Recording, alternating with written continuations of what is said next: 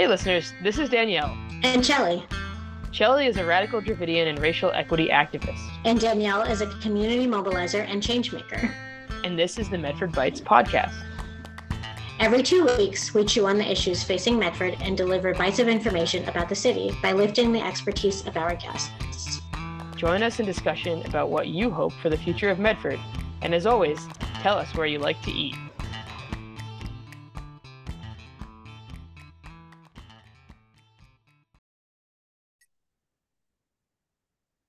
All right, thanks so much for being with me today. If you don't mind introducing yourself with uh, your name and pronouns and just a bit about who you are. Sure. My name is Erika Reinfeld. I use she series pronouns, and I am a candidate for Medford School Committee. Great. Thank you. And we'll talk definitely more about your campaign as we um, continue today. But if we could start the interview with our the question that we ask everybody on the show, which is what is your favorite place to eat in Medford and what do you like to eat there? You know, this is getting harder and harder to answer because we keep getting new restaurants, new businesses in Medford. But I am going to go with my my classic Goldilocks, and I always get the Novalox sandwich. Although I do mix up which type of bagel I want: onion, mm-hmm. garlic, salt. A lot of good options out there. Ooh, I don't know that I've ever had a breakfast sandwich there, but that's that sounds good. uh, great. Um, so, uh, if you could just start by telling us, you know, you mentioned you're running for school committee. If you could talk a little bit about kind of how you arrived at that decision and what your kind of path to local politics has looked like. Yeah, well, so I was never looking for a path to local politics. I have been working in education for my whole career, and uh, I have been, you know, tuned into the the school committee meetings for quite a while. I have two kids. I'm about almost halfway through my Medford public schools journey. I have a third grader and a seventh grader, and i have been watching the school committee for for years and being really interested in the work that they're doing and thinking you know someone like me who has worked in education and who has had a lot of interactions with teachers with students with families uh, that that's a that's a voice that would be really welcome in these discussions about these big hard questions. I think medford over the the last few years has seen a lot of change and i see a lot of change coming down the line. And so i want to be a part of that conversation. And i talked to a lot of the the folks who were on school committee and tried to get a sense of of what it was all about. And i think there's a real opportunity to make a difference for students and involve more of our community in the decision making and hold people accountable and make sure the things that we're doing are really working for our students and all the students. Hmm. yeah thank you. So i know the last couple of years, like with COVID and some of the stuff we've been seeing, um, maybe highlighted more about our schools, like some of the kind of like uh, some like violence and just sort of like the some of the like social emotional needs of students. Um, I wonder if you could say, uh, kind of like what you know what your sort of um, priorities would be for change, like maybe what you see is going well, what you see um, if elected, you'd kind of want to make um, priorities for uh, like kind of the focus of your time? Yeah. Uh, so again, that's a that's a very big question, but I think my priority is really about school culture and making sure people feel like they belong and that they have a voice uh, in what's going on and in the decisions that are being made.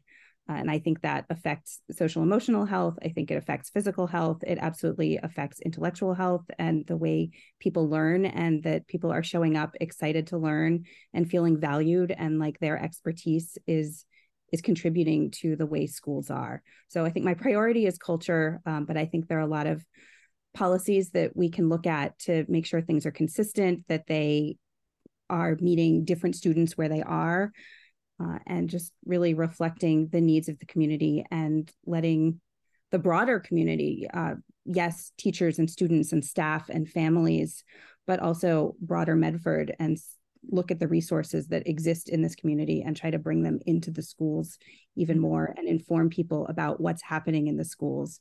Um, because ultimately, um, we are all citizens of Medford and these are our schools, these are our values, and it really has to be reflected and we need buy-in.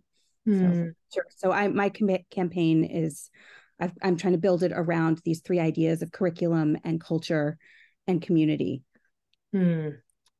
Alliterative there too. um, I love alliteration. it's, it's one of my uh, one of my I don't know weaknesses as a as a writer, as a as an educator, as a communicator. I I'm a sucker for alliteration and I'm a, a sucker for puns. Hmm. Yeah, I mean, feels like a good uh, campaign slogan too. What do you see as kind of you know you pointed to like culture being an important part for you, and what do you see um, that like could be improved about um, culture that would sort of aid to that sense of belonging for students? Yeah, that I would love to see more opportunities for students to collaborate uh, and support each other and look at learning kind of across different age levels, across different cohorts. Um, one of the things that I did at the Roberts Elementary School, uh, so we had fantastic tradition of art night and STEM night, um, and it was often something that the kids came in and they did, and and it was great. Um, but i said look we could we could make this more. We could bring in these resources from the community. We could have middle and high school kids come back and volunteer and help and teach back. Uh, and so i would love to see more of that. I would love to see greater representation in the curriculum making sure that we're we're meeting kids where they are and also that the skills and the knowledge and the materials and the resources that they have really reflect the diversity of lived mm-hmm. experience mm-hmm. in our community that can can see themselves where they're going uh, and have that have that voice and that teachers aren't just receiving this is this is what you have to teach this is what you this is what you are being handed down upon high but you really know how to personalize it how to customize it for your students and this is this is how it can be used.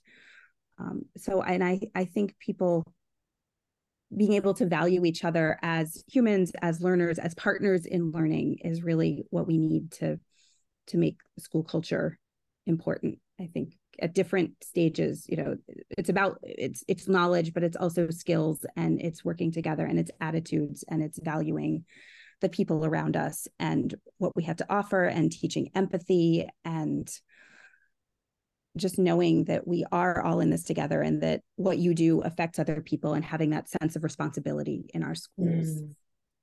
Yeah, I really like that. I think that um, there's so many like things that seem kind of arbitrary but really do build on that like culture and sense of belonging. Like for example i know you and i've talked about the paperwork that you fill out for kindergarteners and how it when when my son was in kindergarten just two years ago it was all like mother father was what how you had to fill it out? Yes yeah i'm part of a two mom family. Yeah. and this is the first year in seven eight years in the system that we have not had to cross off father. Mm-hmm. um, so like that was exciting. And it's such a, it, you know, it feels like a little thing. It doesn't take that much time to cross it off, but it, it makes you feel like you're you're part of the school. I remember a first grade project we had, and it was a family tree project, and a teacher took the time to paste in another mother on top of in that that tree branch, um, and knowing that you know I think we see this in history curricula. I think Medford is probably overdue to be looking at some of its its um, materials to kind of make sure that we're telling things from lots of different perspectives. Mm-hmm. Uh, that we're we're not we're not learning the same things that that many of us learned when we were when we were in school and we were less aware. So i you know i i'm a i'm a white woman and that i bring that perspective to schools. I'm also a neurotypical learner. I am a visual learner. There are just a huge range of diversity that i want to consider. I think we need to talk about you know the the federally protected classes. That's absolutely important but there are so many other components of our identities that we bring to our ability to learn our ability to teach you know things like home life language at home access to resources those all make a huge difference. Mm-hmm. and we need to be looking at what what individual students have what our students as a whole have look for patterns where are we where are people slipping through the cracks? Um, and what opportunities what what barriers are there for everybody participating in schools? If we look around you know at pto meetings at staff meetings are we seeing the people who are in our community or are we seeing a subset of them? Mm. Yeah, and I think you know your earlier answer kind of also spoke to that like engagement that's not just engaging our kids in learning, but in our like parents in the process and kind of keeping that uh, engagement uh, throughout like elementary, middle, and high school. And I I feel I like that idea of involving like older kids in those STEM nights and art nights, which I thought were like really fun to go to.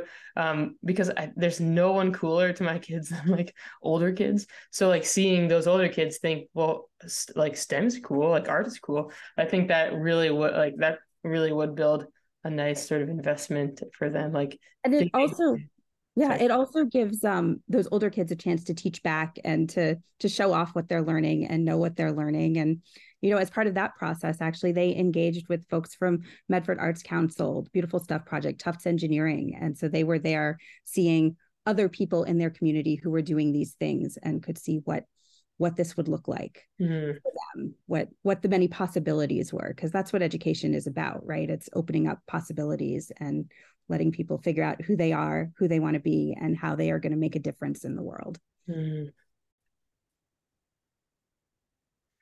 Um, and Erika, what do you see as the most sort of pressing issues for our schools?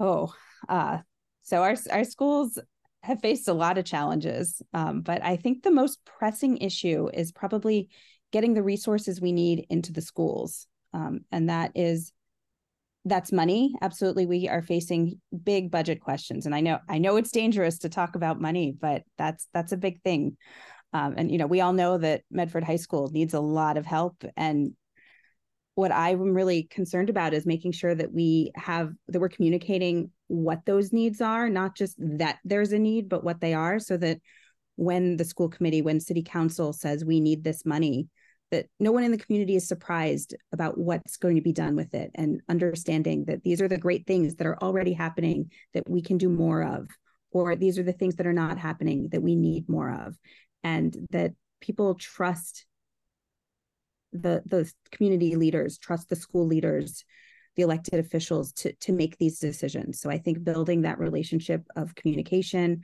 and trust is is really essential and looking at resources not just in terms of money but in terms of expertise in the community. Mm-hmm. we have you know we have tufts we have brand new art center coming online. We have booming biotech lots of local businesses that are so great about supporting our schools you know you see them sponsoring all kinds of events but i think we can really formalize some of that and bring people together to change the way we do education and to make sure that it's really reflective of who we are as a community.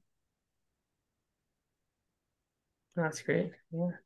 Um, anything else? Any other kind of like thoughts about change priorities for um, if, if elected? Yeah, so I would love to see even more um, service oriented learning and your experiential learning. Um, and I'd also love us to look at the assessments that we're we're giving people. Are they giving teachers and students the information that they need to succeed? Hmm. Uh, I think I think data is great. I you know I'm a scientist by training. I, I love data um, I, and I, I like quantitative data, but I also really like qualitative data and hearing about the experience. So I think all of those things are things that we need to look at, uh, and we need to make sure that it's working for for everyone. Mm.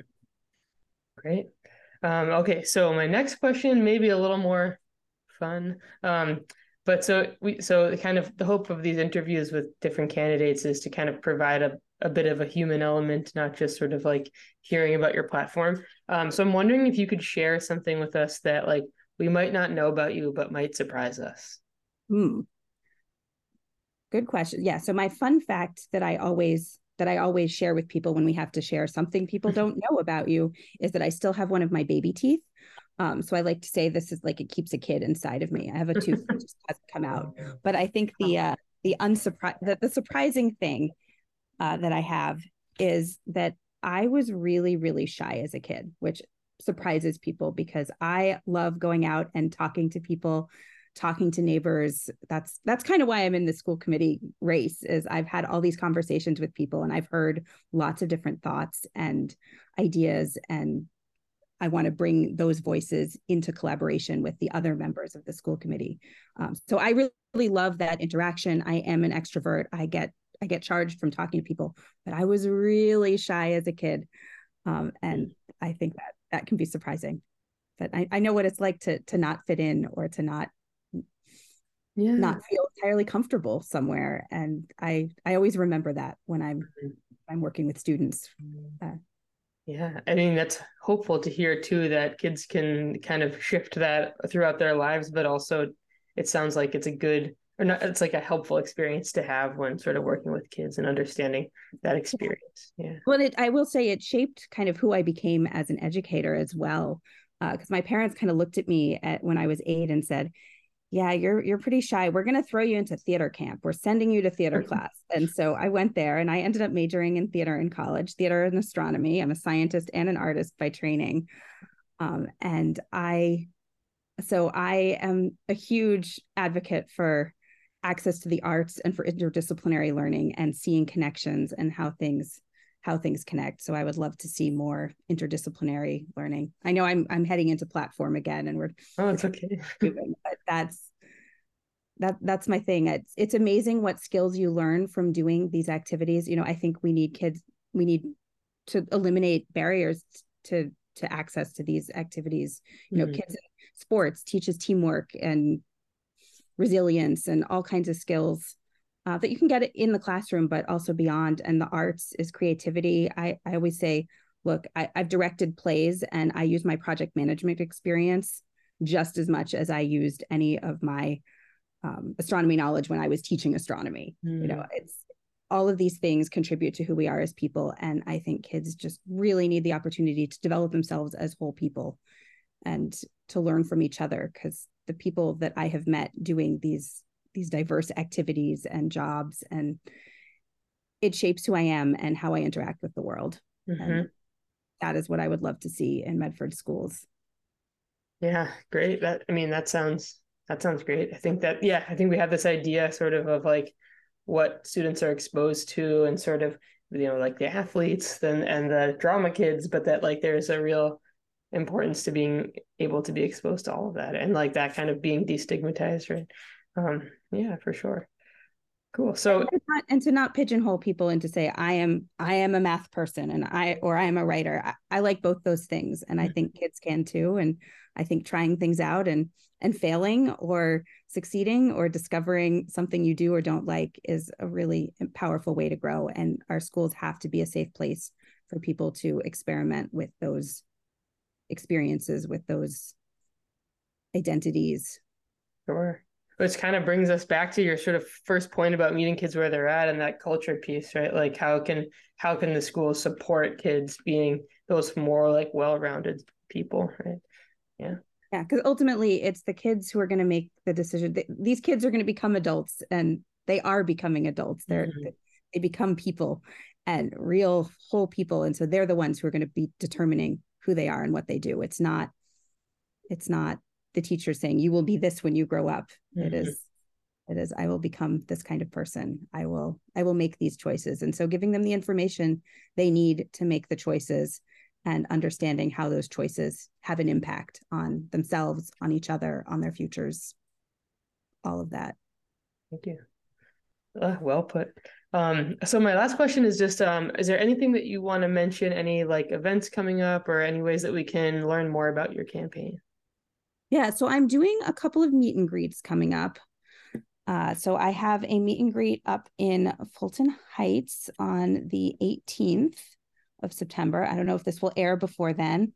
Uh, and then Colleen's, uh, speaking of wonderful local food businesses, has so generously invited all the candidates to do meet and greets there. So I'm going to be with a few of the other school committee candidates uh, on, I think it's Thursday the 28th, and of September and Thursday, October 5th. We've got a couple of the school committee candidates coming to talk about their experience. And we've we've paired up some incumbents with uh, ch- with challengers or with with new folks to the race. Uh, so you can kind of get a sense of how we how we interact, how we bring different and diverse perspectives to the same questions and what it might look like for people to be collaborating on these issues because there's a reason it's a school committee and not one person making decisions. We we need all of these perspectives. So I'm really excited to to talk with people in the community. I need some ice cream. Yes, absolutely. Fun. All right, Erika. Well, thank you so much. Um, anything else that you want to mention before we wrap up? Oh, there's so many things to talk about with Medford schools, but I think I would rather just have people come to my website, reach out to me, e Reinfeld four, number four, medfordsc at gmail.com. And I'd love to talk to people and I'd love to to have people involved because I'm not doing this for me. Like I said, I'm not in it for the politics. I'm in it for the education and the experience that our students, our teachers, our staff, our families, our community is having in Medford schools. Thank you. And I'll be sure to put all that info in our show notes so people can check it out there. Um, awesome. yeah. yeah, my website is erika02155.com. Tried to keep it simple so people can find me. Well, thank you.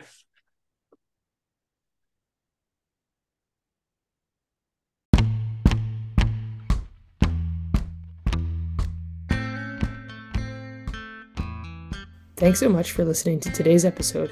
The Medford Bytes podcast is produced and moderated by Danielle Balaka and Chelly Keshaman. Music is made by Hendrik Idenise. We'd love to hear what you think about the podcast. You can reach out to us by email at medfordpod at gmail.com, or you can rate and review the podcast on Apple Podcasts. Thanks so much for listening.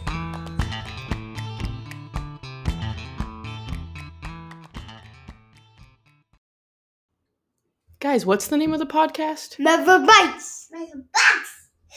Good job.